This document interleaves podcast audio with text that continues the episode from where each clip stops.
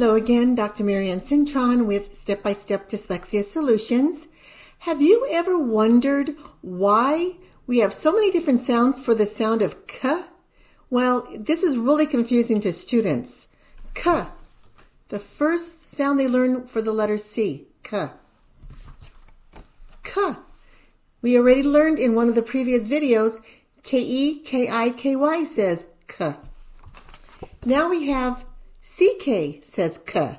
So when do we use the different um, sounds, different letters? So C says the hard k sound when it's followed by A, O, and U. And that was in one of my previous videos. And when K is followed by E, I, or Y, the student knows it's going to be K. Now, the third thing that's very confusing is when to use CK. We use CK after a short vowel to protect the short vowel sound. So I'm going to show you what that looks like. And I'm going to share my screen. And get this right here.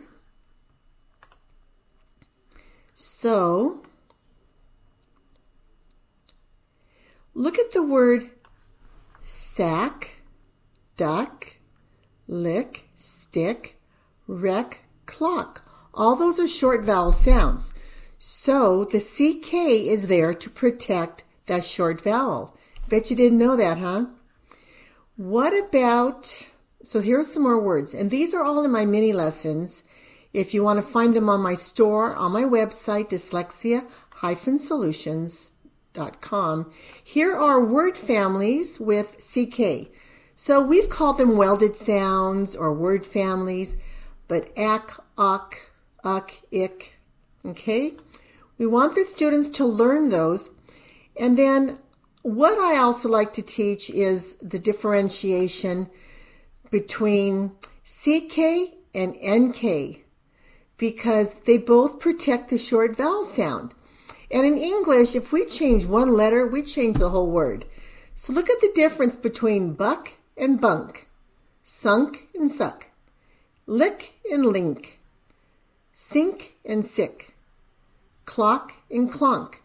So we'll teach word families. Some organizations like to say welded sounds, but UNK or UCK, we, they say it's a welded sound because you can put three fingers when you say one sound. But Orton Gillingham likes you to separate the vowel from the ending. So Orton Gillingham would say bunk, b, a, unk. And another organization would say b, unk. Anyway, you just need to know that that C follows a short vowel sound. So I'm going to stop my share because I want to show you another wheel that I do when I show the k sound in the front here, and then I show K-E-K-I-K-Y, and then I show the C that sounds like K when it's followed by A or U, and then I show CK sounds like K when it is followed, when it follows a short vowel sound.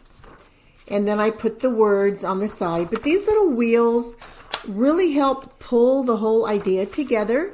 So I hope this has helped you. Please subscribe to my channel, like us, and share us. Dr. Marianne Cintron with Step by Step Dyslexia Solutions.